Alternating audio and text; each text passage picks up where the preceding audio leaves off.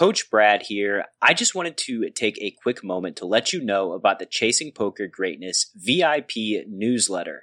Hopping onto the VIP newsletter is the absolute best thing you can do to ensure this plucky little podcast keeps going indefinitely into the future.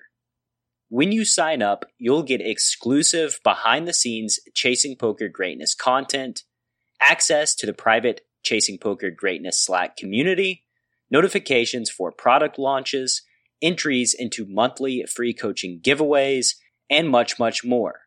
So if you're wondering what the absolute best thing you can do to support your favorite poker podcast, head to chasingpokergreatness.com slash VIP and access the newsletter today. One more time, that's chasingpokergreatness.com slash VIP. And now, back to the show.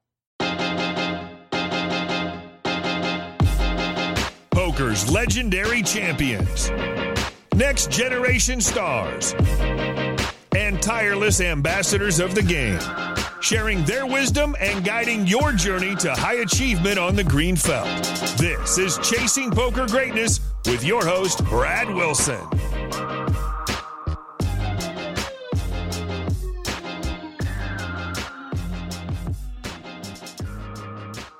Welcome, my friend, to the Chasing Poker Greatness podcast. As always, this is your host, the founder of ChasingPokerGreatness.com, Brad Wilson. And today's guest is poker pro, streamer, and lawyer Jared Smith. Jared is a full time grinder who lives in a grindhouse in Las Vegas with former Chasing Poker Greatness guest Brian, the Golden Blazer Frenzel. Before we jump into the show, I know you hear me emphasize the importance of community in your poker journey over and over and over again. But it is such a critical thing, not only for expediting your growth as a poker player, but also in, quite frankly, maintaining your sanity. Because let's face it, it's inevitable that this game we all love so much, for some ungodly reason, is going to play every single dirty trick in the book on your mind and make you feel so disoriented, you won't be able to tell the difference between what's up and what's down. But when you have a close knit group of friends who genuinely care about you, you get unbiased feedback and support when you desperately need it the most. If you wait until you hit rock bottom to start building community when you need the support the most, you've already waited too long. So, with that said, in today's show, you're going to learn how starting a Twitch stream can literally shape your entire life, the importance of having a significant other who really understands the game of poker, the two MTT stops Jared says are commonly recognized as the softest in the entire USA, and much, much more. So, without any further ado, I bring to you professional poker crusher, Jared Smith. Jared, welcome to the show, sir. How you doing? Good. Thanks for having me. That's my pleasure, man. I want to be upfront with the audience before we get started that I, I got a massage today and I'm exceptionally calm and chill on these days. So if I'm more laid back than normal, just, you know, take that into account. I want to start out by asking you about your story. What's the story about how you got involved with playing cards? Uh, yeah, so um, kind of just grew up like learned the game from my dad. Kind of similar story to a lot of other people, just playing like you know, you know, nickel and dime poker basically, or playing like five dollar sit and goes with friends and stuff like that. Um, I remember, like, I remember like when he told me that a guy named Moneymaker had won the WSOP main event. I was like, that's crazy, whatever. Uh, so I like watched the coverage after that and everything. And it was just kind of a fun little hobby. Uh, started playing. I really didn't. I, I had a Poker Stars account pre Black Friday, but I only played free rolls. And like I don't think I ever deposited on it. I only played free rolls and maybe like one cent, two cent, or something in my college dorm because I didn't have any money. And, How old are you, by the way? Uh, I am thirty. Thirty. Okay. Just trying to get so, get a get a timeline. Yeah, and so uh, did that. So it was just like a fun, again, just a fun little hobby, stuff like that. Played some home games in college, and then uh, went to law school in 2012. And during law school, like that was so that was post Black Friday, kind of during law school, was when I really started playing online. When I was messing around with some of the like offshore sites and stuff, and it you know slowly built. What led from to that? What led to messing around online while you were in law school? So I had moved from I'd moved from Chicago to San Diego, and so I didn't really know anybody there. So it was kind of boredom initially, just kind of before I had met a bunch of friends and everything. Just something to do. Also, there were some classes that we had to sign an attendance sheet, and they were essentially worthless to go to. So I'd sit there and, and play uh, play during the lecture and stuff like that. So it's kind of a time killer type thing more than anything. Back then, was there any thought of like actively making money doing this? Was this a It- goal? it- no, it was like it was like something fun to do, and I'd throw you know hundred dollars on the site and play like eleven dollar tournaments or something like that. It was just something that was fun, and I enjoyed doing. I thought maybe if I could like break even or make a little bit of money, and I think you always have that sort of, especially playing tournaments, you always have that score mentality in the back of your mind. But it wasn't really like a dream or anything like that. It wasn't that big of a passion initially.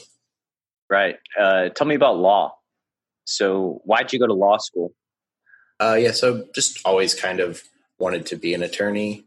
That was just a a interest thing that I sort of kind of came up from my upbringing a bit. My dad is a real estate investor and landlord, and he does all of his own, basically all of his own legal work that involves that comes with that. You know, the evictions, the you know real estate transactional stuff, everything like that. He's always just pretty much done his own you know, he, he sort of fancied himself a, a, a lawyer without a license, so to speak. And uh, so I kind of grew up around that, was interested in that stuff, and ended up deciding to go to law school and actually became an eviction attorney uh, for for a few years. Is, is basically what I did because it was the business I knew, and it was you know easy enough to sort of translate there. Yeah, easy enough to get started. Mhm. So, are you still a practicing attorney? I am not. I'm still licensed, actually. So we just moved to Vegas. Uh, so I'm not licensed in Nevada yet, uh, but I am. I think my license lapsed in California, but I am actively licensed in Illinois, and uh, I will. I will go ahead and. I'm not. I haven't really looked into it, but basically, once you've been a licensed attorney for more than I think it's like four or five years in a state, you can pretty typically they'll they'll like wave you in to practice law in that state, so I wouldn't have to like take another bar exam. But I, I've taken both the California and Illinois bar exams, and uh, so yeah, I, I probably will get a license here. But I don't. I would I would say I do not actively practice, but I do things for family and friends and uh, some stuff that interests me. I, had actually uh, I had actually offered to to Mac uh, Verstandig to do some contract work on the Postle case because that was something you know very much of interest to me. So if that had moved forward, I may have done some uh, contract work for him down the line. But unfortunately, as you know, that that one did not move forward. So Yeah, it did not did not pan out. Um, So how do how, how do we go from killing time during lectures and spending all of this, you know, money on education, fulfilling this interest that you've had growing up to be a lawyer? How did you go from that to becoming more immersed and playing a lot of poker? That's a really good question. not not exactly sure of the answer. Kind of looking back, like where that exactly happened. One of the big things. So when I was playing online and everything, I sort of I ended up becoming kind of a part of a community. It was a it was an alt crypto based site that was it was like a meme currency Dogecoin. I'm not sure if you're familiar with I it. am I am familiar with the Doge. Uh, so I ended up becoming a part of that community. Actually, that's where I met uh, KL Clayton High Hands, uh, who's a close friend of mine. I know you had him on the podcast, Yeah, he's a good dude. and uh, that that's where I met him and some other uh, people that ended up being really good friends. And so we we played on there for you know like low stakes stuff, whatever. And they kind of got me into Twitch because they would stream like a home game on there. And then from there, after getting introduced to Twitch, I started streaming on Twitch, and that's I think that was kind of the beginning of it. When I was streaming regularly, the stream ended up growing a, a decent amount, and there was a there was and still is a kind of ceiling for US based streamers on Twitch. Like you can only you know you can only uh, do so kind of get so so high, but I, uh, I, I did manage to get partnered on Twitch back when getting partnered was the only way to make revenue on there, and then that's really I, I think it's like when you're playing in front of a bunch of people, it's and and you you kind of suck. It's kind of embarrassing, so you almost want to you know figure out ways to get better and everything, and and that that's kind of where it I think sort of grew from there, and then I I had kind of I had kind of gotten to the point where I was setting up my schedule to where I could just work enough. I was a self-employed attorney, so I could work enough to make enough money to cover, you know, my rent and bills and everything because that was stable, and then every spend the rest of my time playing poker because that was of more interest to me. I know Twitch streams in and of themselves can be a grind, right? Like you, I think you have to want you have to love being a streamer in order yeah. to be successful at it. Yeah. So what was it about streaming that you loved?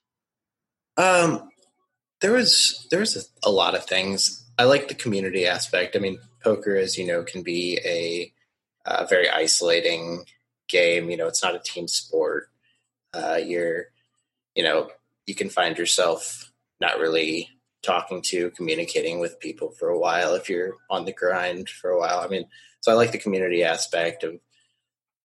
I'm a social person the ability to like hold each other accountable and various things like that based on people seeing my plays that sort of held me accountable. I can't just like fold and never tell anybody is the joke we always make uh, you know in certain spots or whatever. And then just also talking out your thought process on things like you might decide to do something but you don't really know why you did it. But if you talk out your thought process maybe you have a deeper understanding of why you did something or like the reasonings for that. Or, or, maybe like as you talk it out sometimes you're like uh, no the thing that i wanted to do doesn't really actually make sense here so i'm going to do something different now. So those are a lot of the reasons. And then it was just for me it was my, my stream was just fun. I wasn't playing professionally. I wasn't relying on the income from poker. So i was just always having fun. I didn't really get tilted by poker because the money, the stakes I was playing for didn't matter. The money didn't really matter. And I was just, you know, I was there to have fun, have a few drinks and like hang out with the stream and stuff like that was kind of the initial thing that, that got me into it. Nice. Um, I do want to take a second to say to the listener, if you hear clicking in the background, I, I have the video on. You can't see the video, but there's somebody who's grinding in yeah. uh, in Jared's house, and it looks like they're they're like have they're like 15 tabling with headphones on. yeah, that's uh, that, that's uh, that's my girlfriend. She's uh, she does the sit and crush leaderboard on ACR, so she basically has to do a lot of mass tabling and stuff like that for a uh, rake race type deal. So yeah, this this is the uh, as I said, kind of we I like the whole social aspect and community and everything. So uh, did recently uh, about two weeks, a little over two weeks ago, move into a house with uh, with with her that, that plays professionally, and then uh, two other people, including uh, Brian, the Golden Blazer, that you uh, just had on, I believe. I did, yes. So is this is the Grindhouse a new thing with everybody? Yeah, this is. Uh, we literally moved in. We, we, all moved to Vegas from various places uh, just over two weeks ago. So okay, because when I spoke to him, I guess I didn't realize. I knew he was new, but I didn't realize everybody was new. I thought yeah. he was moving into like an existing situation, but y'all are all coming together. Right. Um, how, how did that happen? Like how did, how, how did that? It's actually also, together? it's also through Twitch. Like that's kind of how we all know each other. Uh, one of the, one of the other roommates uh, is somebody that he was one of the first people that watched my Twitch stream actually.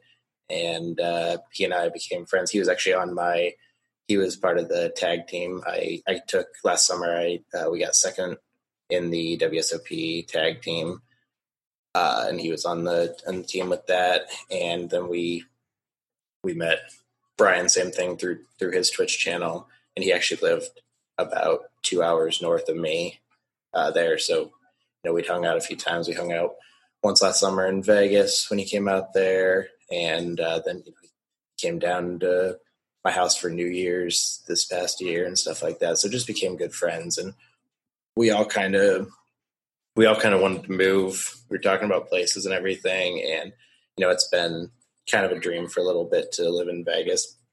I already lived here during the summer, uh, so figured we would get the the plan came into motion, you know, a few months back, and we were gonna get a place here just before summer started, and obviously be playing a lot of live poker this summer, and uh, so here we are. yeah. Whoops. Um, we we thought about pushing the move back, but actually it turned out that uh, that uh, his lease was up and and the management company had already had already leased it to somebody else and it was like who moves during a pandemic like this so we moved during a pandemic like this did you get a good price on your grindhouse i, I assume not a lot of people are moving in right now uh turns out turns out a lot of people are moving right now it's really? pretty strange so we we were shopping around for a while because we wanted to find like a good situation here with with you know four of us, and ultimately will be five of us living here. As his girlfriend will uh, end up end up here as well. But we wanted to find like a good good situation, especially if this ends up being like a longer term type thing. And uh, we we found a couple of places that seemed like they'd work pretty well, and every single time. Uh, somebody would kind of there would be a pending application and somebody would get it out from under us so we, we kept losing places and i was like what is going on why i thought the same thing i was like where how is how is this happening? Meanwhile, I'm thinking I'm like going to be able to negotiate rent prices down. it tur- turns out it's a seller's market, so that was wow. a little little unfortunate. Yeah, that's it's a it's a it's a good place though at, a, at what I think's a, a really good price. We're we're very very happy with it. The setup is really awesome. We're kind of in a little uh, temper. We've we've actually set up our desks in the in the living room right now because our couch was on back order. So we've got like a loft upstairs though that we're to potentially move everything up to and and kind of see how we like it and everything. But having the big living room is like a as like the the grind room as Brian calls it is uh, is a lot of this is a lot of fun just being in here. You can you know if you have sweats and everything, you know it, it was a lot of fun last Sunday having the having the sweat for uh, the big score and everybody standing. It was my first Sunday. It was what was the big score? I uh, I won the Sunday special for uh, uh, for forty two thousand on ACR. Oh boy! Congratulations. Yeah. That's thank you. That's a good Sunday. Yeah, it's a very good Sunday. um, I would say going from San Diego to Vegas, real estate prices are definitely going to go down. Right. Yeah, I was um, actually San Diego back to St. Louis, where I'm from. Uh, spent mm, about three years back there, and then and then moved out here. So similar similar kind of pricing on the uh, just on the Illinois side of St. Louis. It's it, it's relatively cheap to live there, and it's relatively cheap to live in Vegas. Although Vegas is getting more expensive. The Raiders, Golden Knights, stuff like that, like kind of makes uh, living prices go up in general because more people want to live places where there are sports teams. Yeah, for sure. I remember back in the the housing crisis, the Vegas homes were like 50% off everywhere. Yeah. Mm-hmm. Just tons of empty communities. But I guess yeah. long, long enough timeline, those houses start getting filled. Sure. So when you think about joy in your career playing poker, what's the first memory that comes to mind? It'd be uh, it'd be last summer uh, making David. the the two things that come into mind were actually within about a week of each other. Uh, be as I mentioned, getting second in the tag team was like the the high point, the highlight, whatever. Of what was second place? Career. What was the prize? How many it was of we, you are there, on a team?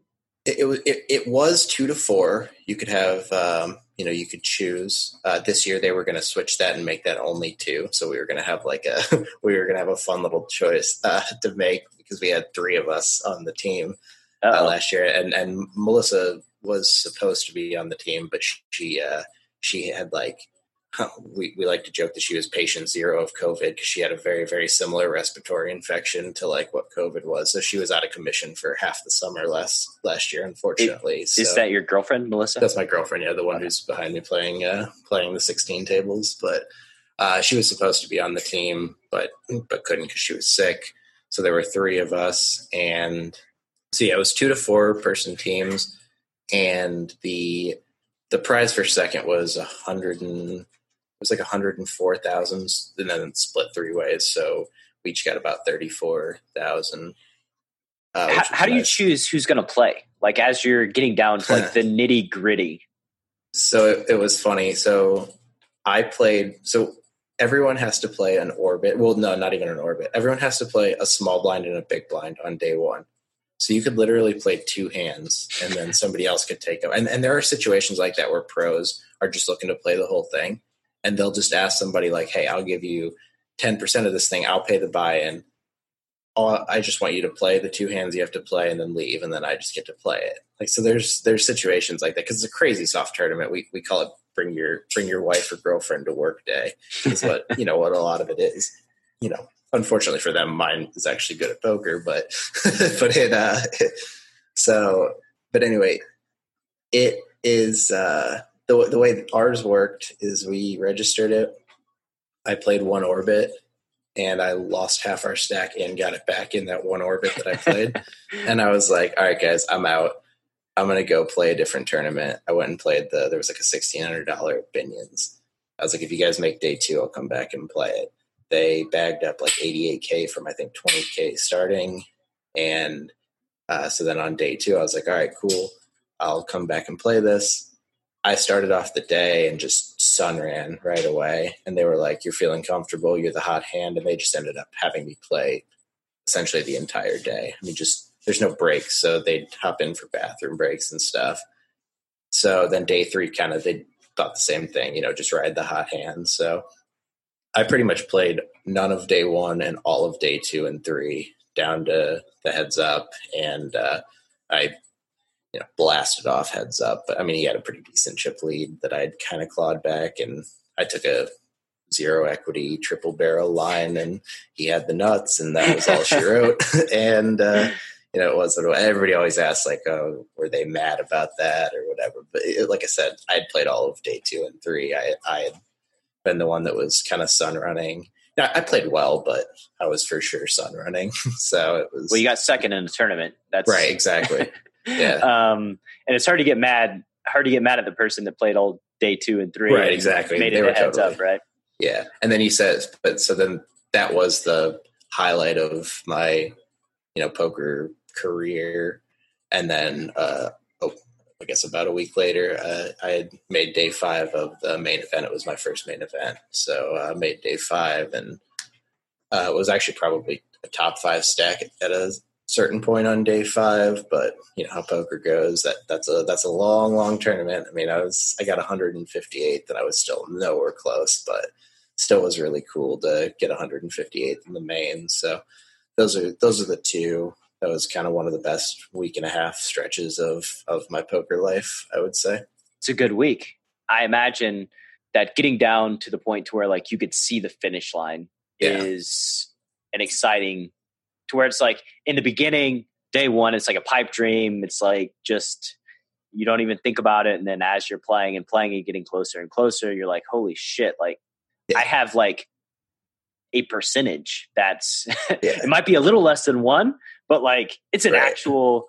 uh, tangible it, percentage that I can. It's a I thing that this yeah. tournament with eight thousand runners in it, all of a sudden we're we're nearing the, you know, we're nearing the finish line. Yeah, I actually yeah. A, a, similar similar kind of theme to the start of the tag team. I actually doubled up, uh, like I doubled up the first level that I played. It was I I regged in level two because the lines were so long, and I doubled up the first level that I played of the main event and had had at some point dipped down to under starting stack from there and then back up. You know, so it's just always a roller coaster and everything with MTTs in particular.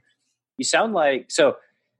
This is the most joyful week of your poker career. A lot of mm-hmm. folks describe busting in the main as like the worst experience ever. Was yeah. there any of that when you when you did go broke? As right when I busted, I was pretty I was in a pretty good place. Like I was I was kind of just happy to be there. So there was a lot of that. Uh, my friends that were railing me and everything were way more upset about it than I was. Right, right when I busted. It was my first main event. I made day five. Like I'm pretty like I I don't ride the emotional highs and lows too terribly much. That's kind of why poker's a good thing, particularly tournament poker is a good thing for me. You know, I can get crushed and it's not really that bad. So I I took the you know I took the good mostly at that point. Uh, you know, we left and went and you know drank and gambled a little bit and stuff like that. And maybe about maybe about two or three a.m. I would say, and I you know I'd been drinking a lot and just kind of you know decompressing whatever. And about two or three a.m. I kind of like got a little emotional about it because it, it, it had there was like a I think there was like an adrenaline dump. I was still on the I was still on the high from the adrenaline, and I think it finally kind of dropped down a bit, and that's when I I would say I got like a little emotional about it. I wasn't whatever. I, it was just it was. What do you mean by emotional? Like, I was just really sad that I was sad that like it's one of those things where I realized that I could play that tournament every year for the rest of my life, and I might that that might be my best finish ever, and it's still like a finish to be really proud of.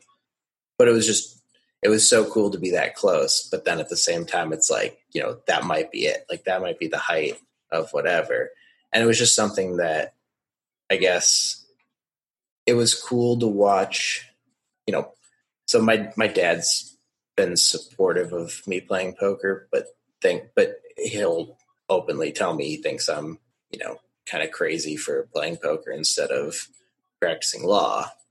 And so, uh, but it was, you know, he, he had bought a piece of me in the main event and he was like, I was getting texts from my mom and everything. I mean, he was, he was sweating it harder than anybody. And he's telling her, you know, on day four, he's going, he's going to win it. He, yeah, I know it. He's going to win, you know, and everything like that. So it's just cool to have that. And then for that to be over was kind of, I think, they're just, I was just kind of sad about it.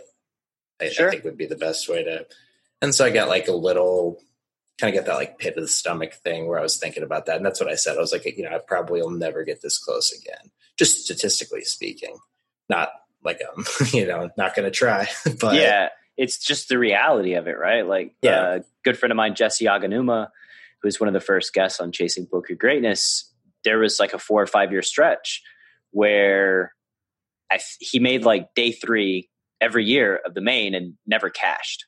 Yeah. Like every single year he made day three and busted and never cashed. And I asked him about that and he's like like he laughs, you know, he's he thinks it's funny. He's never cashed in the main in like yeah. 15 years. And this is like an elite poker player. yeah, in, in like in like one of the softest tournaments like not not the softest tournament outright because obviously local sure. dollar whatever but uh, softest 10k you're gonna find. softest 10k but it's way softer than 3ks are even like just a random 3k the main is way way softer because all these you know pub games and stuff that pool all their money all year to send send their you know local hero their uh, their one guy and everything. I still i still remember the the first time uh, i ever went to uh, the wsop it was actually so it was just a few years back. It was when it was when Daniel Negreanu staked KL in the main event.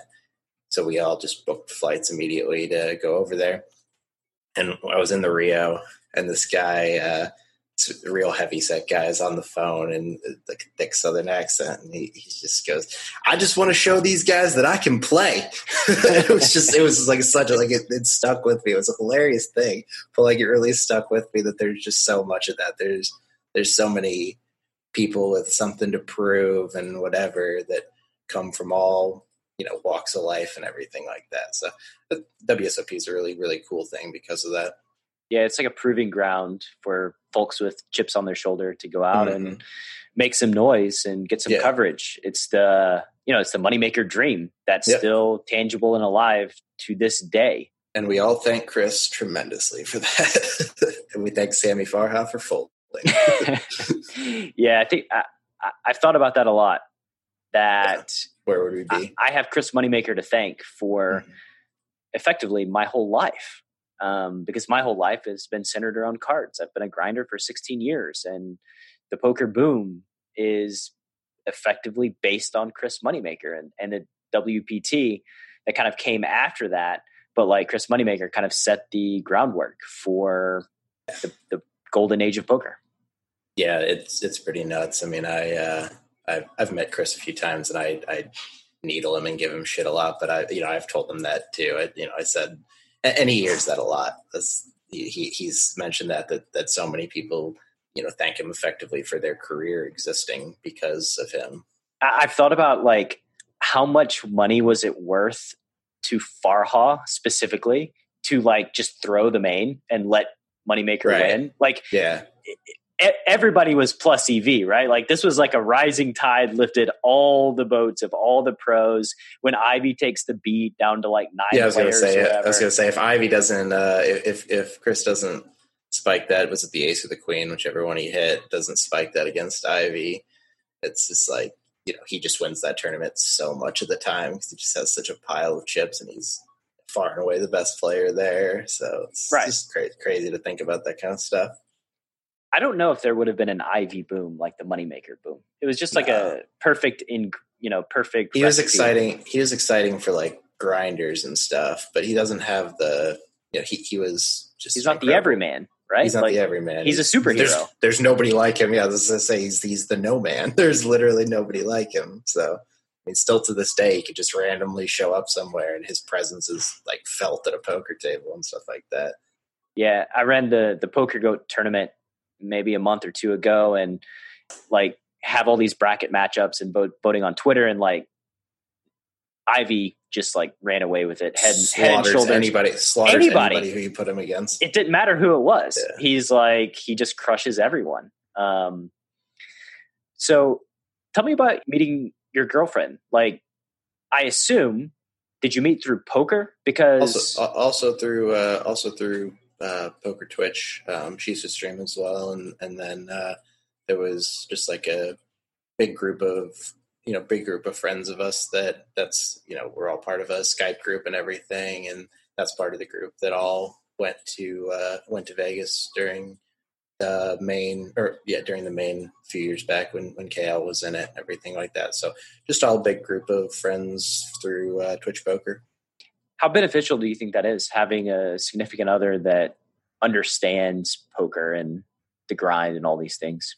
Uh, super beneficial. It's like the because the thing is the the lifestyle that it takes to be a winning poker player, to be a professional poker player, and everything like that is just like if you don't understand it, it seems crazy. And it's you know if you don't have the same interests and everything like that you know it just can it just can be a real you know grind on a relationship. So it's pretty important with that just to you know we, we both kind of live and breathe poker and everything. And so just to to be able to pack up and move to vegas for instance you know neither one of us obviously has a, a job tying us down somewhere or anything like that. So there's just there's infinite benefits to that. Um, I think there's a lot of people that go the complete opposite way and would never even consider doing that and think it's crazy. And I get that side of it too. If you have like the right person, you know, it's good to have, you know, it's good to have opposites, you know, in a lot of ways as well. But maybe depends on how opposite right? Well exactly that's the thing is is it, the the personalities or the interests or whatever the understanding and all that that all has to mesh so you can be totally opposite but at the same time you know just have like an understanding and like like of course there have to be common interests and things like that because otherwise you know what is there to whatever yeah. what's there to talk about and yeah. do yeah uh yeah it's if somebody just doesn't understand poker gambling just has horrible views of it, then yeah. it's going to be an uphill battle where because effectively if you're a professional poker player your significant other has to believe in you and your right. ability to mm-hmm. win money at this game and right. so you have to convince them that a it's possible that you're not going to lose everything that mm-hmm. you have that you know, when you go on a big downswing, that eventually it will turn around. And quite frankly, when I go on a big downswing, I have enough trouble convincing myself that it's going to turn around. That if I have have a significant other who you know gives any pushback in any way, then it, it can just be devastating. It's like a snowball effect, kind of. Right. Yeah. Yeah. Because you need somebody that's going to have confidence in you when you don't have confidence in yourself. And Yeah. this happens a lot in the poker Mhm. world where confidence levels, you know, you, you play the main for a hundred years and you don't cash. Like this, this has an emotional effect on people, right? Yeah. And then you see like one guy that just like, you know, final five tables it like every year, and it's like somebody that's not really that necessarily good or whatever, just like sun runs in the main or whatever, just always does. You're just like, oh wow, that's a. There's Yes. random people. I, I always like mess around in Hendon Mob. I'll just like look at old tournaments and stuff, and just see some, see some. Always see like the same name. Like I've played with th- this guy before, or whoever it is. Just like what? How? How in the world? you know, it definitely variance is. Uh, uh, Ryan LaPlante had a had a really really good quote about uh, variance. He uh, posted it on Twitter a while back. I don't have it right in front of me, but he's just basically it was the thing that makes you know it, it makes champions feel like they're idiots, and it makes idiots feel like champions, and like all you know all this stuff about it. And it's just like it, it is. It can be if you don't have the if you don't have the both confidence and understanding, and even if you do, it'll still shake you sometimes. Yeah. Emotions are powerful things and human beings are emotional creatures. We, Mhm. As much as when we're in the grind, we want to turn into robots who are just clicking buttons emotionless, emotionlessly. That's not how it works. Uh, even if you're Phil Ivey, like I'm sure Phil Ivey has ran so bad that he has felt emotions, right? Like he's not a Mhm. ro- he's not a robot. It's just a natural part of the game. Speaking of emotions, I want to ask you the opposite question now about when you think of pain in your poker career. What's the first memory that comes to mind? Choctaw in January.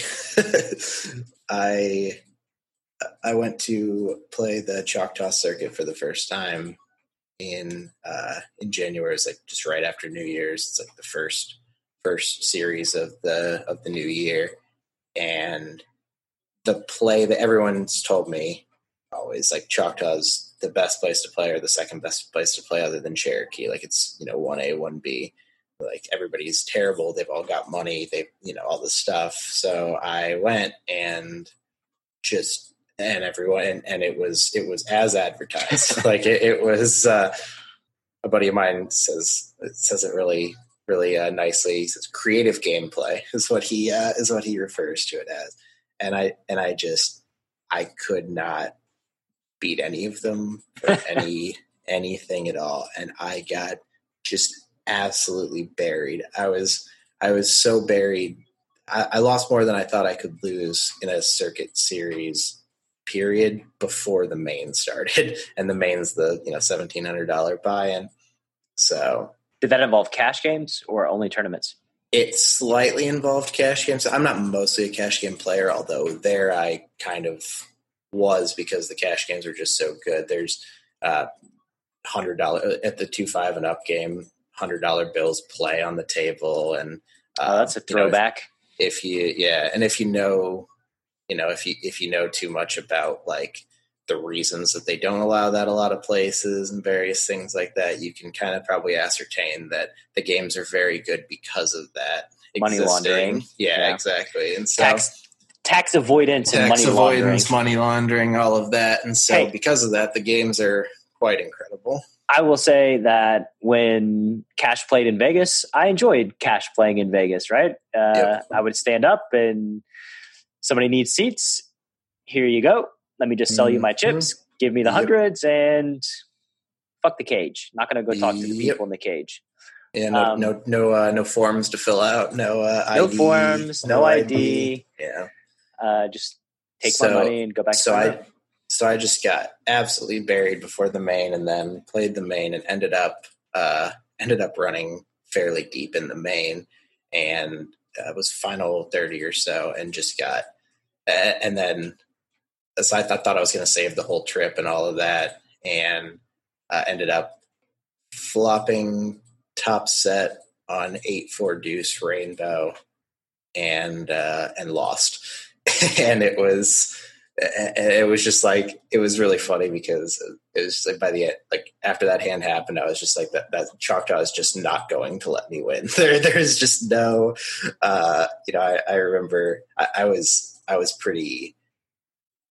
Uh, I was posting my results and everything online because I just think it's when you come up from being a micro grinder and everything like that. I think it's really cool to be able to watch the journey for people. A lot of people really enjoy sweating it. I don't I'm pretty public about my wins and losses and stuff like that, so I don't really mind all that. And so I I just I just posted for my results for that. I just posted a, a gif of a dumpster fire. like that was literally just my uh, Choctaw results post. but yeah, it was that that was probably the most painful uh, poker experience for me. Yeah, I mean, it, it sometimes you just can't win like mm-hmm. sometimes you just it doesn't matter what you do, mm-hmm. you just can't put it together and win. Mm-hmm. Uh, I, I, will say though, I, so I went to Cherokee. I haven't been to Choctaw. I've been to the other one that's close, uh, WinStar. Uh, uh, WinStar, WinStar, yeah. Yeah, I went to the WinStar. Cherokee. I don't play tournaments, like I like I said, and I played the main in Cherokee, the fifteen hundred main.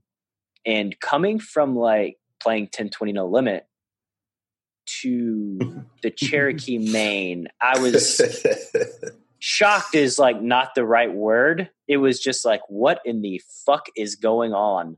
Like yeah. we are, we it's like 11 p.m. and five people are still limping like every pot. Like how is and, this? And and, two of and two of them have a just pile of chips, and yeah, you can't really explain so many, why. So many chips, and I, I don't you, know how they still you, have them and you probably like uh, like as somebody who plays you know probably closer to more optimally or studies a lot of that and everything like that you probably you know trying to play against tr- trying to figure out how to exploit people like that when you don't play against them all the time is probably just a really really difficult thing to do uh, i I think I figured out how, yeah, to, yeah, how well, to exploit them fairly quickly. Yeah. It was like I got the old man on my left. Like, oh.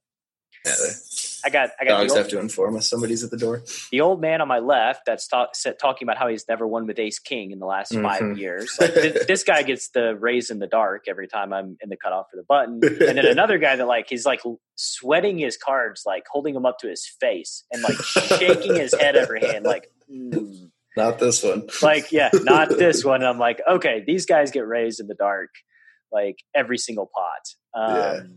Ironically, they three bet me three times. of course. like the three times that nobody had opened limp that I got to raise in the dark. Uh, the old man had kings and then the other guy had nines and just ripped it on like the second to last hand of the night. I'm like, okay, whatever. But yeah, it was like basically, I mean, it just becomes make a good hand. Yeah. Like, make no, a good hand and hold up. That's the that's the strategy. Yeah.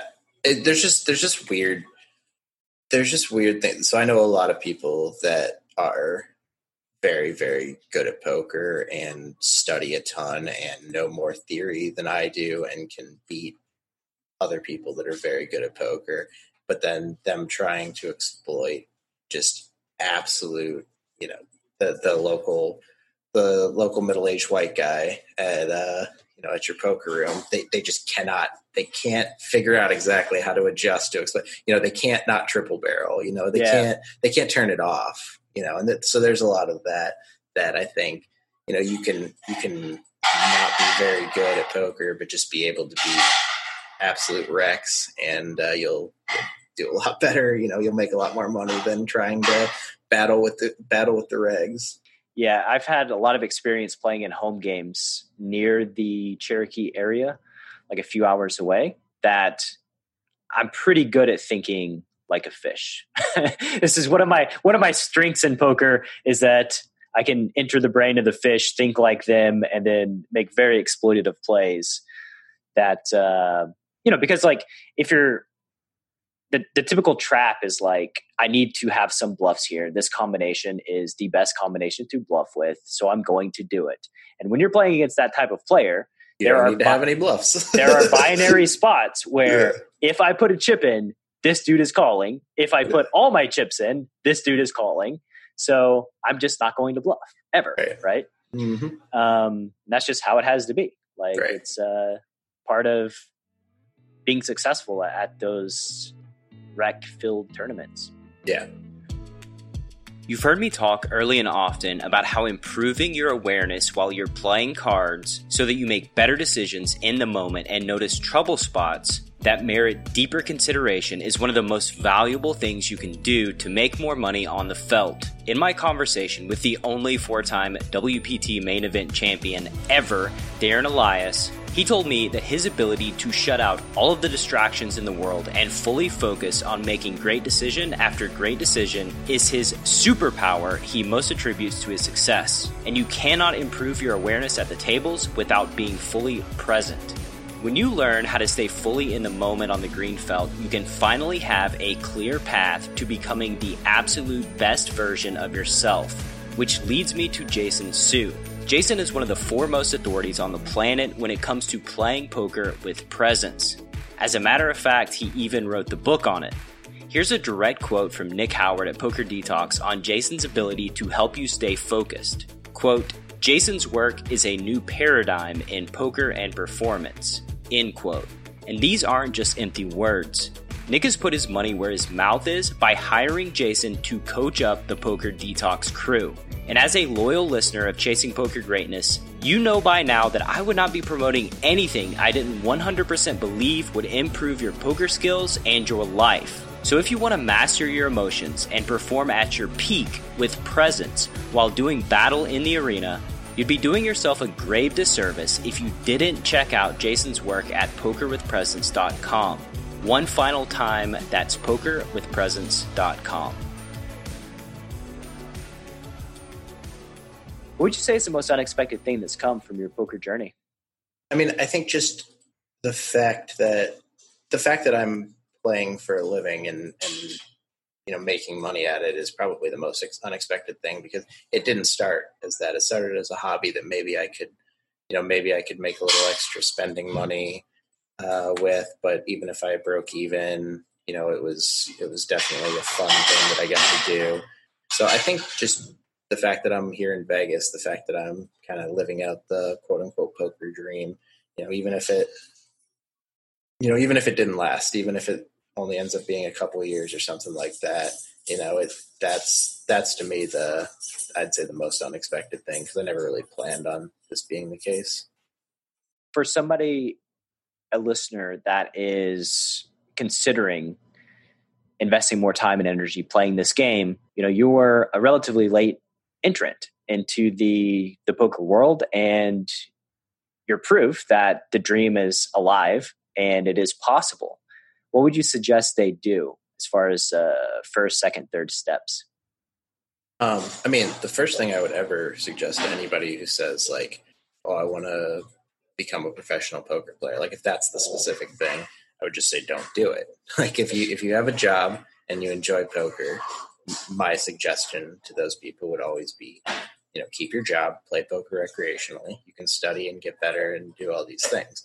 It's, why? it, why, why so, is that because if you are actually going to succeed if you're actually going to succeed at it then my advice for you to not do it isn't going to deter you so it, you know if somebody had told me hey don't and some people did don't stop practicing law, just practice law and play poker recreationally.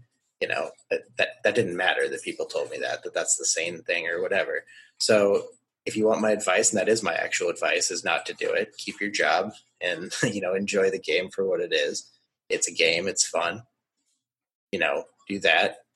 If they're not going to listen to that, then they have probably the first step to, you know, kind of the tenacity or the don't you know don't really care about what what's sane and rational that you kind of need to do this um, you know and if you go beyond that i would just say to find find a either co- either like coach training site whatever methodology of studying whatever that is find one or one or two and that that that mesh well for you and stick to those. Uh, we have a lot of friends that struggle in poker right now, and they're just they try to they try to do every single training site. They're doing learn pro poker. They're doing you know raise your edge. They're doing you know they're just doing every single different one. And you know there's different philosophies and stuff to those. You know obviously you know that that that different coaches have different philosophies and they're all profitable you know or a lot of them are not all of them but a lot of them are profitable if you correctly apply them but just trying to like jump around and do whatever you kind of get into some weird limbo thing where nothing you're really doing makes sense so yeah it's like it's just like jumping from lily pad to lily pad without mm-hmm. having you, you don't have security you're not on secure ground in the first place so mm-hmm. you'll like apply a strategy it doesn't work out and then you're like oh i don't like that so you jump to another one you try to do that and you're like oh i don't like that and then like you're basically you're never solidifying any of the you know technical fundamental aspects of being a mm-hmm. poker player that are just necessary for a lot of you know a lot of the more advanced strategies and plays that people see and try to do like the monkey see monkey do approach they're just not technically proficient enough to be able to pull it off at right. the right moment mm-hmm. and a lot of poker is just figuring out that yeah like sometimes you do the right thing and you get your face smashed in and mm-hmm. sometimes mm-hmm. you do the right thing a hundred times and you get your face smashed in a hundred times and like right that's just what it is, right? Mm-hmm. Yeah, and like like the over either either over applying or under applying concepts. Like that's another common thing that I see with people that you know, with people that do study a lot and have a general understanding. They, they'll get a new principle and they'll just try to apply it to every single you know every single situation try to just shoehorn it in there where it's like okay you know that's maybe a thing to do every once in a while in this certain spot they just don't understand the why that's right let's randomize. Let's randomize yeah. our decisions. Okay. Yeah. I can tell you there's zero times that ever probably shouldn't fold like aces. yeah, it's um it's tough, you know, because yeah. you get a lot of bad feedback in poker as far as whether or not you're doing the right thing on a regular basis. And that's a tough Definitely. thing for people to reconcile.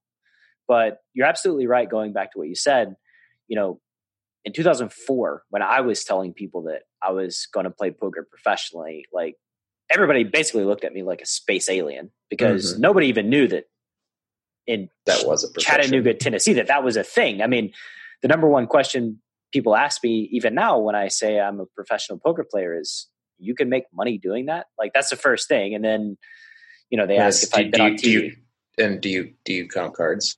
do I count cards? Yeah. Do you count cards? Like yeah, yeah, 52. There's 52 of them. Most of the time, there's 52. Well, have um, you been um, on TV? No, I don't think so. The, the the the back and side of my head were on. I was on the secondary feature on on day four. How did it feel? How, how, did the back of your uh, head feel being on TV? It was great. It was really exciting. Uh, it, uh, wait, so they they I, I drew the feature table card. I was like, oh god, and it was. It was like a ridiculously tough table, as you can imagine. It was just like just a lot of good players, and I was card dead at it too. So that was really unfortunate. But they didn't have the they didn't have like the whole cards or anything on for us. So they would just come over there and show the table whenever there was like an all in or a call. They would just you know, card cards on their backs. They would uh they would do that. So yeah, it's kind of like panned across me on ESPN or something like that, but not really any, not really anything other than that. So, what's some common poker advice you hear that you completely disagree with? That's a good question. Um, I mean, you know, it, it's like I guess the question is if you're talking about like, is it common common advice from like good people or just like added? You know, obviously there's the old like ace king is just a drawing hand type situations, and you really shouldn't, you know, yeah it's Anna Kournikova. It looks good, but it should, never should, wins. Shouldn't shouldn't go broke with just one pair, and like you know, there's stuff stuff like that. Um, but I don't, off the top of my head, I'm trying to think if there's if there's anything. Um, I think that I think that in general, people, even very good players, good coaches, and stuff like that, probably tend to over apply ICM in a lot of situations, or even if things are maybe technically an ICM fold or whatever. I think that there's, especially early in final tables in particular, I think that there's so much like future good that can come from ascertaining a large stack of chips that you can't exactly calculate how much more money you're going to make. You, you, can calculate directly what what the ICM value of a certain play is, but that's isolated to that specific situation. It's not calculating how much more often you're going to ladder and stuff like that when you can just be getting away with murder because everyone else is afraid to put chips in the pot and you've got a bunch of chips and you don't you know. i think that that's probably the most common thing that I see, even from like good players, good coaches, and stuff like that, that are just like over applying ICM to situations. It's a good answer. I, um, oh, by the way, I realized my train of thought earlier was when you reverse blockers. This is something that like like the terms that people use. That Wait, like, uh, you, uh, you unblock something, like you unblock a certain hand. Yeah, I'm like, mean? yeah, they're like unblock. Like I, I, I don't have the reverse blockers. Like the first time somebody said that to me, I was like, what on God's earth are you talking about? Like, yeah. so you you don't have blockers. is that is that what you're saying? Like, um, and it is from like folks who are very very new to poker, right? So like mm-hmm. they're using terms, and I'm like, where did this come from? It's yeah. like the least relevant thing. Like in the beginning of your poker career it was uh, I think folks try to get way too advanced, way too quick, and kind of ignore mm. the fundamentals uh, at the very. De- there's definitely a lot of that where it's like because I I've, I've, thought about this a lot. Um, how would I teach somebody how to play poker like from scratch? Like I've really considered that a lot because we joked around with uh, you know, my, my, mom has joked around that she wants to learn how to play poker. She thinks it'd be like good for her mind to learn how to play and whatever. And you know, when I explained to her that you can play like one cent, two cent, and not really ever lose any money, she liked the idea of that. But it's like I was thinking about it. It's like, how do you even like once you get past what the hand rankings are and how like betting and game flow goes, where do you start with like, you know, you start with like what hands to open, but then you're talking about like raising, re-raising. It's just stuff like that. It's like I don't know how you would teach somebody how to play poker from scratch. Yeah, it's really tough. You you have to break everything down into its own little component and then weigh mm-hmm. all the different components against each other. Like if it, if you're going about it like a systematic way, but there's just so many variables. There's no, there's no there's no checklist you can go down because it's like the, the things all the things all connect together.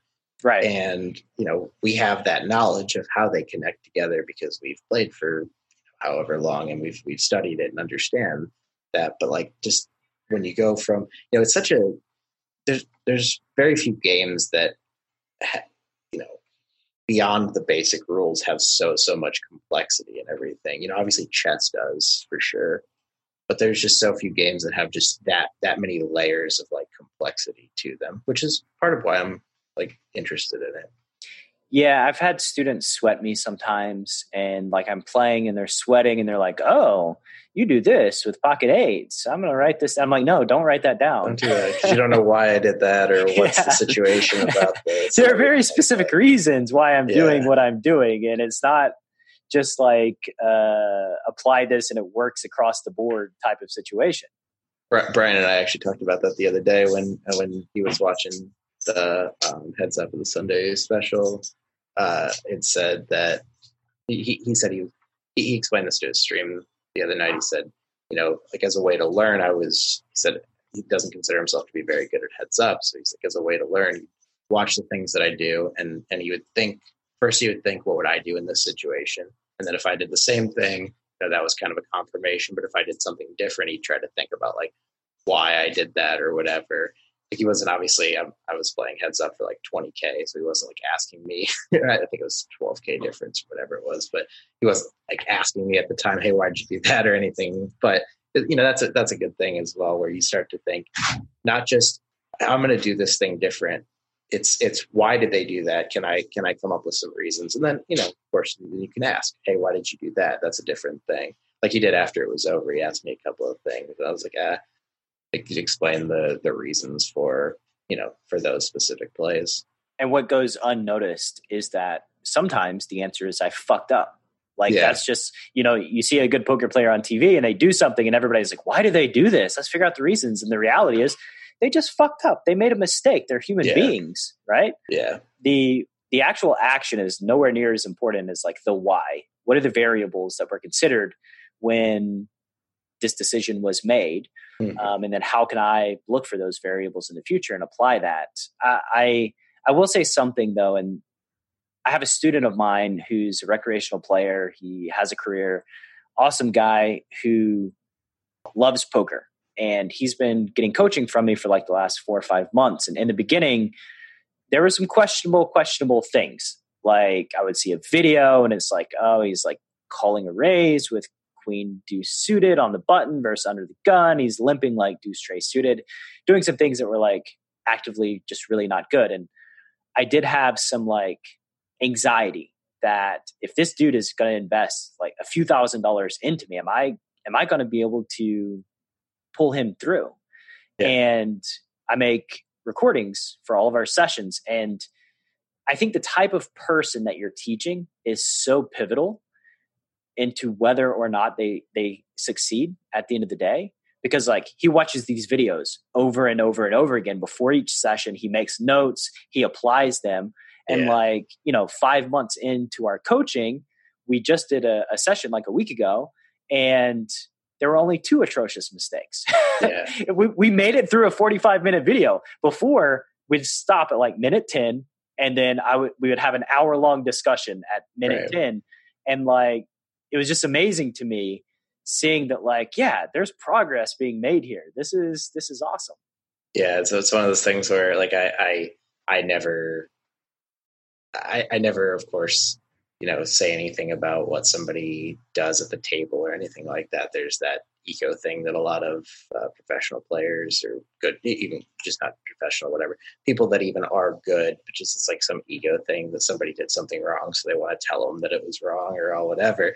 Uh, but i i like the one time that it like slips ever is in satellites because the decisions that they make like so tremendously affect you know so tremendously negatively affect you and everything like that. So i, I said something and and uh nick papillo was actually on my left in the satellite he's like you're like on break he walks over he's like don't don't say that don't tell them that he's, he's like he was right but i but i said my response is just like dude i could show these guys exactly how to play tell them every single correct thing like perfectly if I knew all of the exact perfect things and could prove that they were perfect and exactly right, and they wouldn't do any of them. Like it does, it just doesn't matter. So But, like, exactly you know, it's not, it's not an excuse to do that or anything. He, he like agreed. We, we laughed about it, but it was just a really funny. He's just like, don't don't do that. Like you're right, but the thing Yeah. is, that, and there's some people like that, and there's other people that are just informational sponges where they want to learn, they want to get better, and they're going to take everything you say. They they might like they might go back to that fallacy we talked about before. They might over apply things,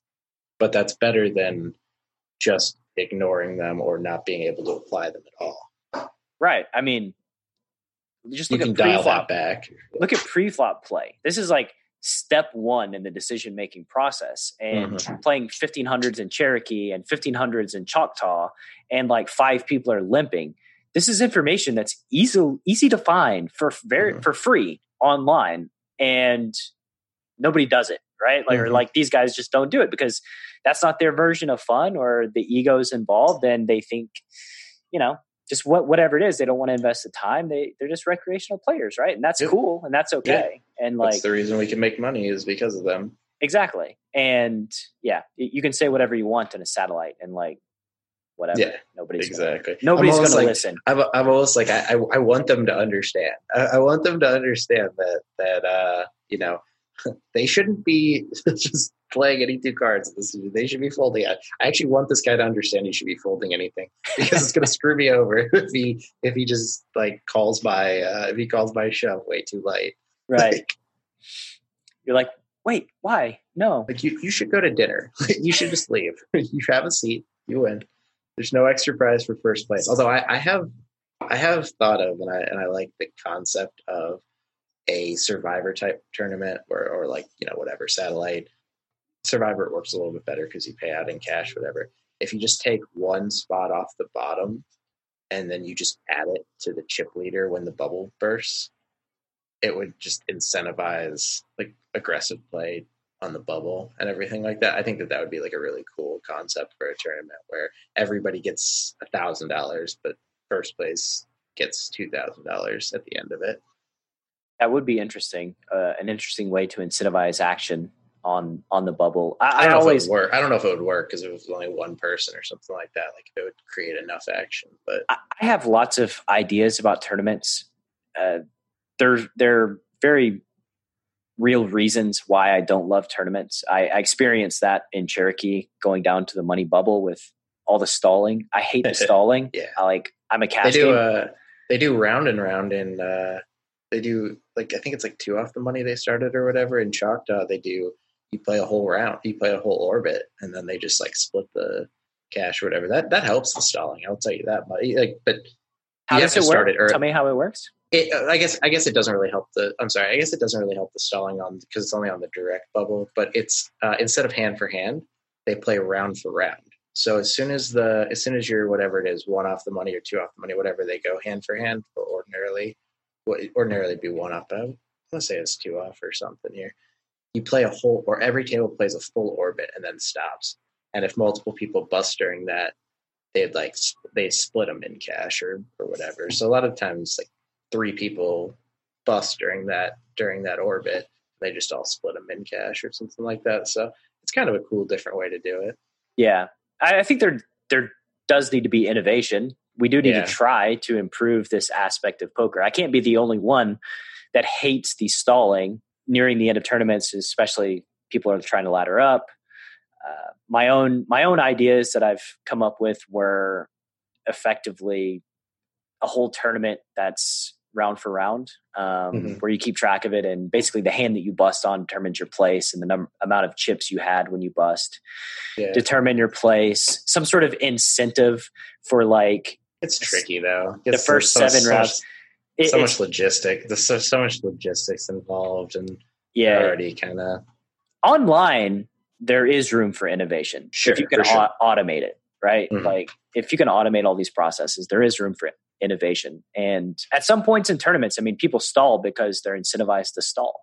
Like Mhm. that's that's why they stall. So Yeah, I, Have I've to- done it. I I have done it before. You know, I'm not. I don't. I don't make a habit of it, particularly because I feel like my edge in getting more hands is a lot higher than you know the potential for min cashing or something like that. But I've certainly, you know, I've certainly lost a massive flip and had two big blinds on the on the bubble of things. But I try to be cool about it. I try to like, you know, never take too long on any one decision. Never let it get to where they have to call the clock on me or anything like that. So you know, I just try to try to be nice about you know, do a few things, you know, count some chips out. Hey, can I see your stack over there? Just just like just so they, they they think I, like they know what I'm doing. Obviously they're not dumb. But just you know, just don't insult their intelligence or whatever by just gotta just gotta make it look like you're busy. Exactly. Yeah. Uh, let's uh, smooth the lightning round, sir. Okay. Out of this stalling talk, it tilts me just thinking about it. and I'm very speed things up. relaxed. um, if if you could gift all poker players one book to read, what would it be and why? I would say um, I I really like uh, book, uh, Play Poker Optimally, uh, because I think it's it's it's a concept that I struggle with, even like as a professional poker player with somewhat of an understanding of of game theory optimal, like the idea behind it and everything.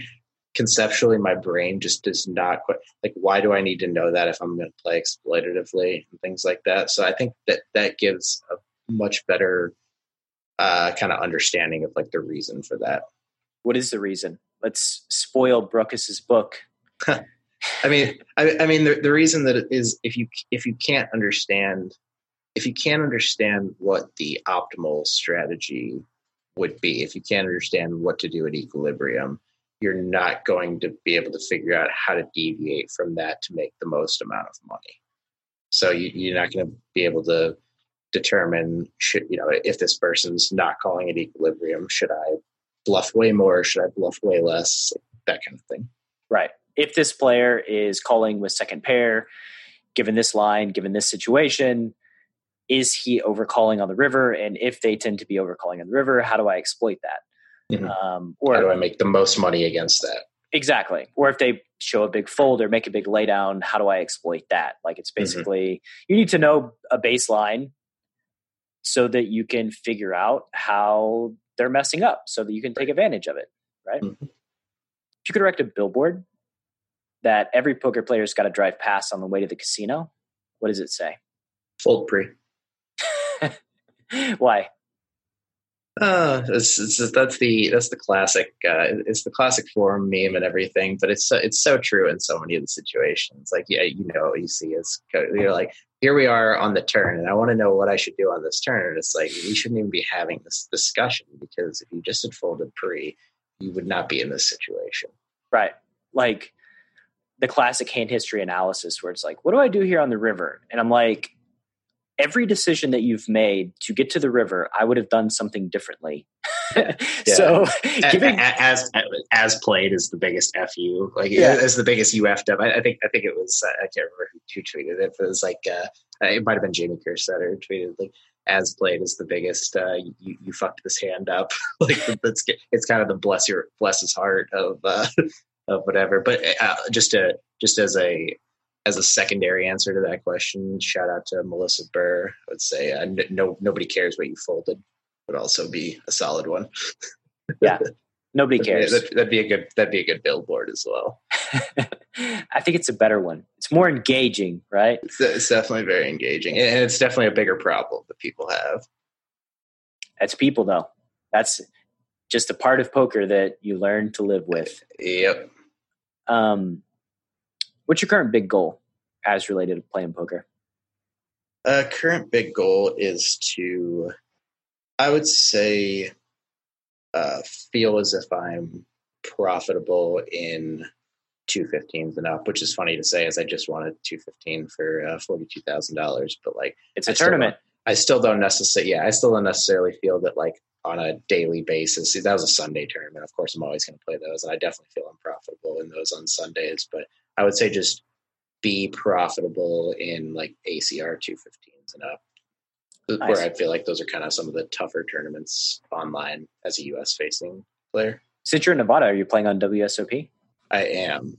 And also similar to Choctaw, there's a lot of creative gameplay on that site. So uh, I've been playing the I've been playing the circuit.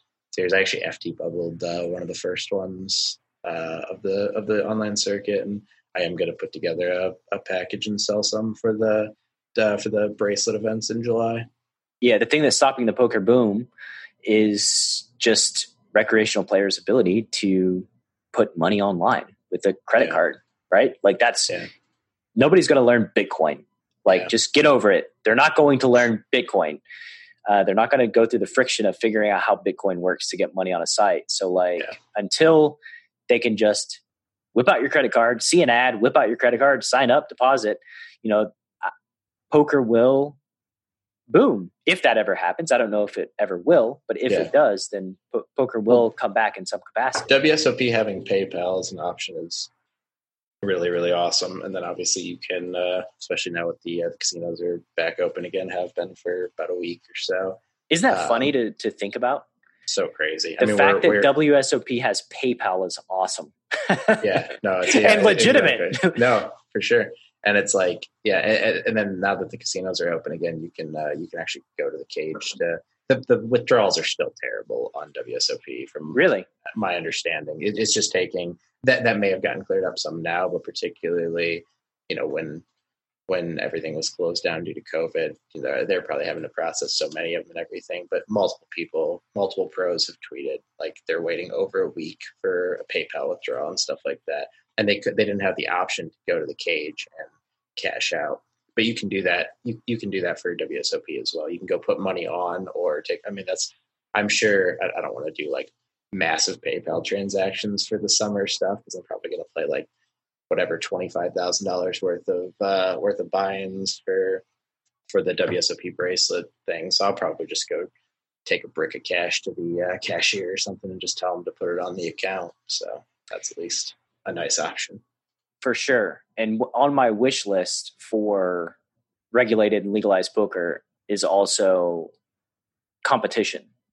Let's yeah. let's have an easier barrier to entry so that we can have some real competition so that when a site starts fucking people over by not paying them yeah. you have an option to play somewhere else tra- or just has trash software trash uh, yeah. Uh, i mean like the the structures the structures are super like they're very much a crapshoot late on wsop they're like super deep early and super shallow late where you're playing for like a lot of money and stuff like that.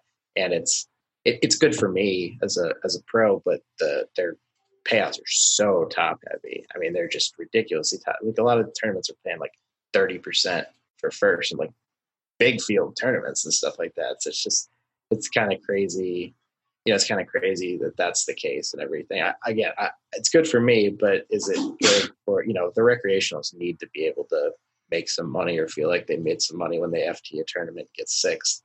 You know, getting screwing them over is not necessarily the the best idea possible. So I, I, like I like pay fewer people but have kind of flat payout structures.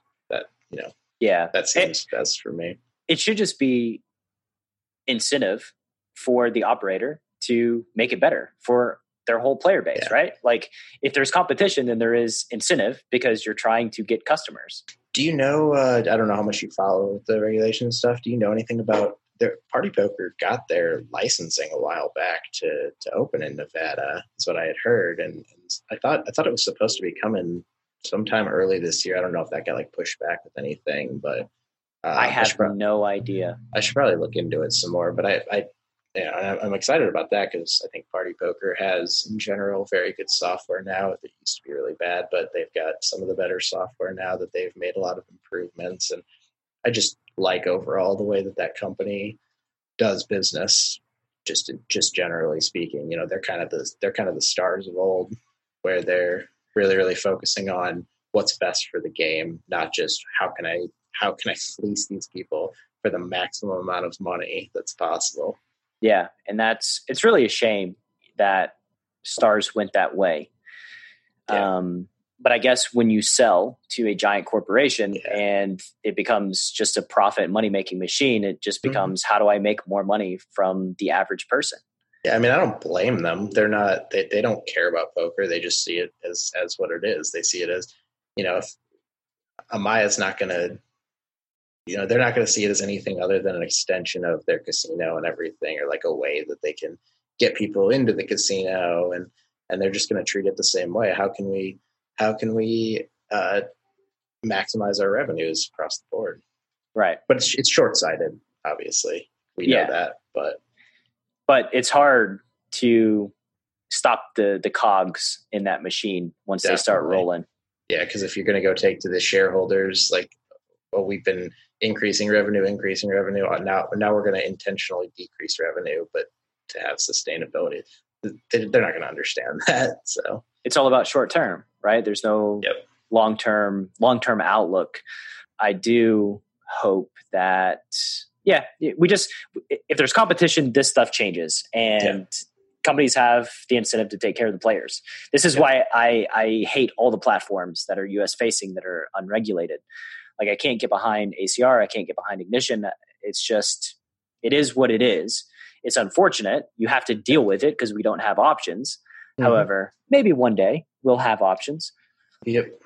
Um, yeah, and they, they all have their they all have their like you know. I, I've always been pretty open about like I will shit on these sites when they do things that are screwed up and like especially things that they can fix. I will also praise them when they do things that are good. You know, I think that I have a relatively, you know, unbiased voice in that because I'm I'm definitely willing to both praise and criticize the sites for whatever. And the same site, you know, I'll I'll within one week, you know, if I say something, but then there's a different thing that's good that I like, I'll say that too. And so I think there's a lot of people that just really, really like to shit on one particular site or anything like that. And there was, I, I got a bit of a name uh, just because there were so many things that were being screwed up at a certain point. I got a kind of name as somebody that was like an ACR hater. And I was like, I put 80% of my volume in on ACR. Like, how could I? it's, the reason I'm saying these things is because I'm constantly playing there and these things are screwed up. Other right. sites screw things up too. Like they all do. And like you said, they need, they need competition and they're not really going to get it as long as we're in this unregulated situation because it's so much risk and it's really really hard for a like how could a new unregulated poker site kind of pop up and get the traction it needs nobody's going to trust that they'll pay out you know all this stuff so yeah they've got a they've got a monopoly on the unregulated market too too much too too many barriers to entry for that for sure yeah i'm i'm biased in just not liking them in general i don't yeah. I, I don't know that I shit on them all the time publicly. Mm-hmm. I, I, do on this show, yeah. but to me, it's like if you have to tweet at an operator to mm-hmm. get shit fixed. Yeah. That's a bad situation just in general, right? right? Like, mm-hmm. why, why are your customers giving you feedback on what to fix? And the only reason you fix it is because your customers are tweeting at you. Like it yeah. should be priority to just fix it in the first place, right? right? Like how do we create a good experience for our players? Yeah. Um, but everything's so opaque. There's no transparency, and you know, like like the bet online, the the bad beat jackpot that happened, oh, yeah, like a, a, week or two ago that I've mentioned I've mentioned a number of times on this show already as well. It's like, yeah, we're happy that they paid out the bad beat jackpot, but like that's what they're supposed to do. This is not why, a victory. Why did, why did this thing happen in the first place? Like, what do they have some? Do they have some like intentional way of uh, negating the bad beat jackpot? you know they place? do. You yeah. know they do, and. Yeah and, and, like it's a free roll for them, right? Like if they don't complain publicly and they don't get pressure, then they just don't pay it out. Like if it happens to somebody and they're like, "Oh well, I got screwed." I'm I'm weirded out by that thing though because uh, there's my initial thought was that it's actually better for them to pay out the bad beat jackpot because you know they rake it like when it gets paid out. No, I didn't know that. They rake it like it used to be. I think it used to be higher than it is, but it's either five or ten percent goes to administrative fees. It's just straight. It's just they rake it on the front end and they rake it on the back end too. So every single time, I get, you know, it's like 20, 20 or 25% goes to seeding the next one. So they're just double and triple dipping on that thing. Uh, I, I, had mentioned that to, to Joey uh, Ingram a while back whenever uh, this was maybe two years ago or something. I don't know if you remember or, or know about this, but the same guy won the bad beat jackpot like a month apart from each other. It's the same player. It's like it doesn't get hit all that often, period for the same guy to win it two different times. It's just like that. Now, if you're cheating, if they are cheating and whatever, they just use a different username. So that's actually probably nothing. It's just like a funny coincidence, most yeah, it's likely. like variance, like those those yeah.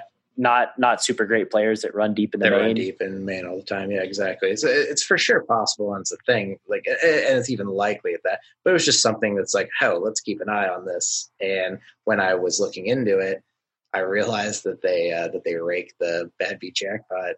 Uh, I, I want to say like it was like ten percent at the time, and maybe it's like five percent now. I'd have to look at it, but yeah, that's so. It's like it's actually more incentive for them to want to pay it out, unless they have some like unless they have some like house bot or something like that. Yeah, unless they're paying it out to themselves and, and nobody really wins it and bet online feels like particularly shady right now just because like most of their revenue comes from sports betting and there's really no sports betting right now. So it just already it there's just there's some weird things been going on. I, i've i've made a lot of money on that site like relative to what i've played. I've got a pretty high roi and i just there's something i just get like a bad feeling when i'm playing on that site now. Whereas i i originally it was one of my favorite i, it, I think they have the best software of US facing sites, and I don't think it's even close. So I like that, but it's just it's just weird when you get just like I can't put my finger on what it is, but I get a bad feeling about that site. Also, never underestimate how incompetent these businesses can be, mm-hmm. where the dude won the bad beat jackpot and then they just mess up and the same person wins it a week later, right? Like it could right. just be a complete screw up. I mean, yeah when I think about UB and super using, this was the thought that I had for many, many years was okay, they were idiots. Like the, they only got caught because of the poker community. Number one. Number two, they were horrible at super using. Like mm-hmm. horrible. Yeah. They were so obvious. Just, just just call it just call it like nine eye and stuff. yeah, like it just so fucking dumb. And I thought for years, like, I hope that an intelligent person doesn't have access to a super user account because they will never get caught mm-hmm. and then there will be there's we'll just never know they just have an exceptionally high win rate. They lose in spots where they're supposed to lose, but like you would just never know if somebody was Yeah, smart. just just and- just pay just pay the guy just just pay the guy off with, with the second vote. Right. you know, just it's just come on. like make it look good, right? And Yeah. that's that's the fear is like if they if sites were intelligent about this, the cheaters were intelligent, then we'd all be screwed and we'd never Yeah. know. But anyway, do you have any projects you're working on that are near and dear to your heart? Um, I'm not particularly working on anything right now. Um, I've I've kind of I've mostly just lately mostly focused on just kind of grinding and whatever. I I definitely have thought of some things and maybe want to put some more time in, into some stuff and everything like that. But I'm not.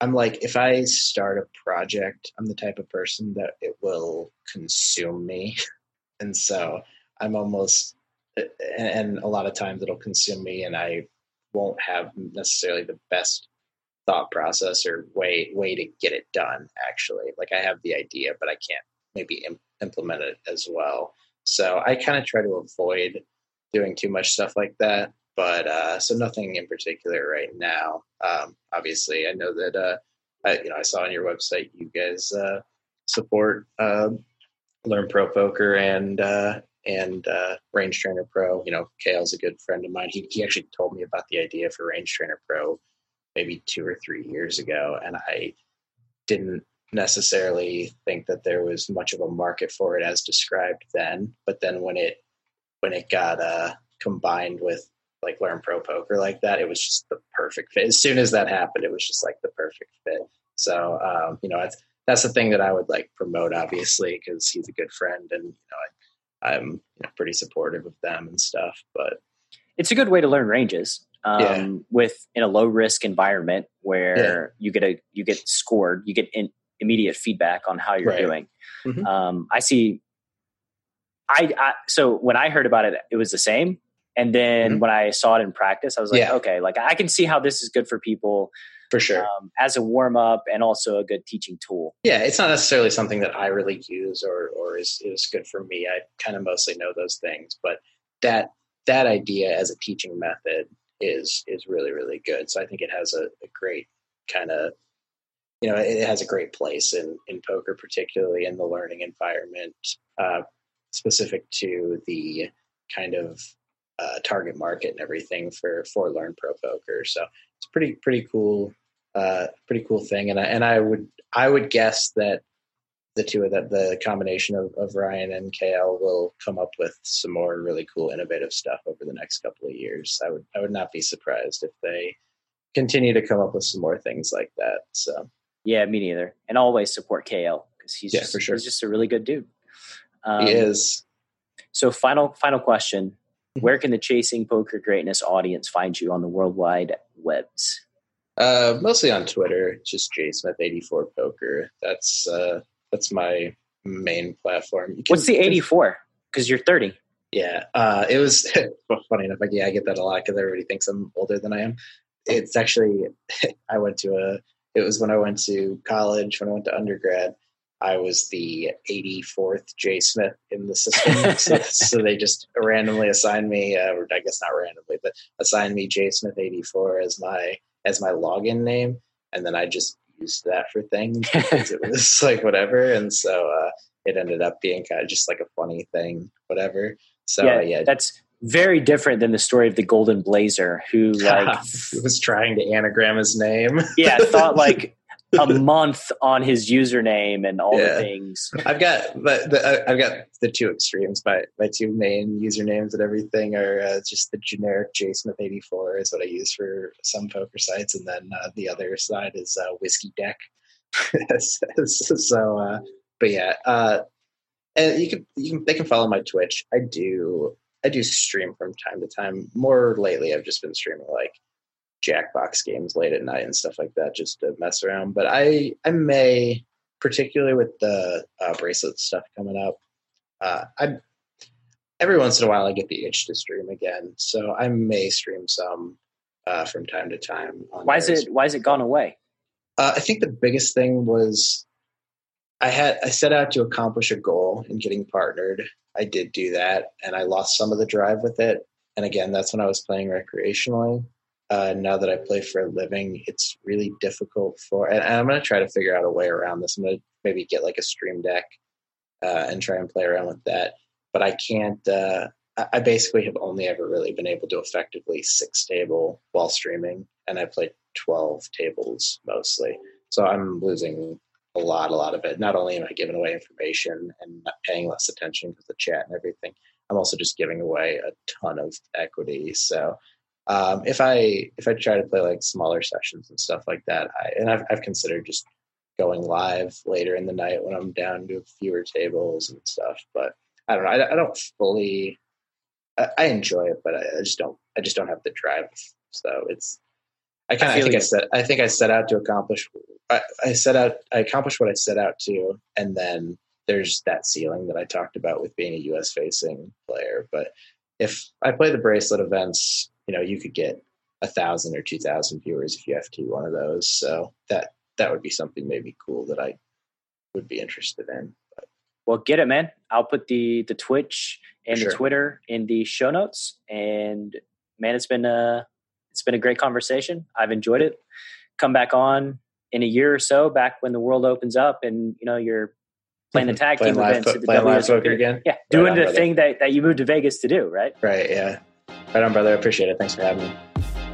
Thank you so much for listening to this episode of Chasing Poker Greatness.